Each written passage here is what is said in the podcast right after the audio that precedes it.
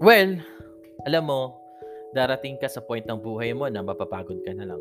Mawawala bigla lahat ng motivation and passion mo. Yung at first, sobrang excited mo sa mga bagay, relationships, work, at career mo. Pero pagod ka na pala at hate mo na yung daily routine mo. Hindi ka na masaya, hindi mo na nakikita yung sarili mong magstay or mag-grow pa. Alam mo, as we go along with life, talagang susubukin tayo ng tadhana at panahon. It doesn't mean na susuko ka na kaagad subukan mo pa rin gawin yung best mo at ipaglaban yung mga bagay na yon, especially mahalaga sa'yo. Well, pag ginawa mo na lahat tapos ganun pa rin, that's enough. Go out sa comfort zone na yan. It's not meant for you. Mas maging outstanding and excellent ang performance mo pag masaya ka sa ginagawa mo. Mas committed ka sa goal mo pag 100% ang commitment mo. Mas magiging faithful and loyal ka sa relationship mo pag totoo ka. Life is like a roller coaster alam nating hindi lahat ng gagawin mo at ginagawa mo sa mundo ay ibibigay sa'yo. Totoo yan.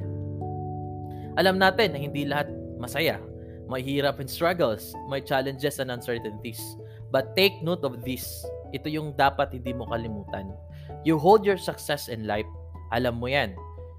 Fear is the only reason bakit takot kang i-overcome yung mga bagay na hate mo. Yung mga bagay na ayaw mong gawin pero gusto mo.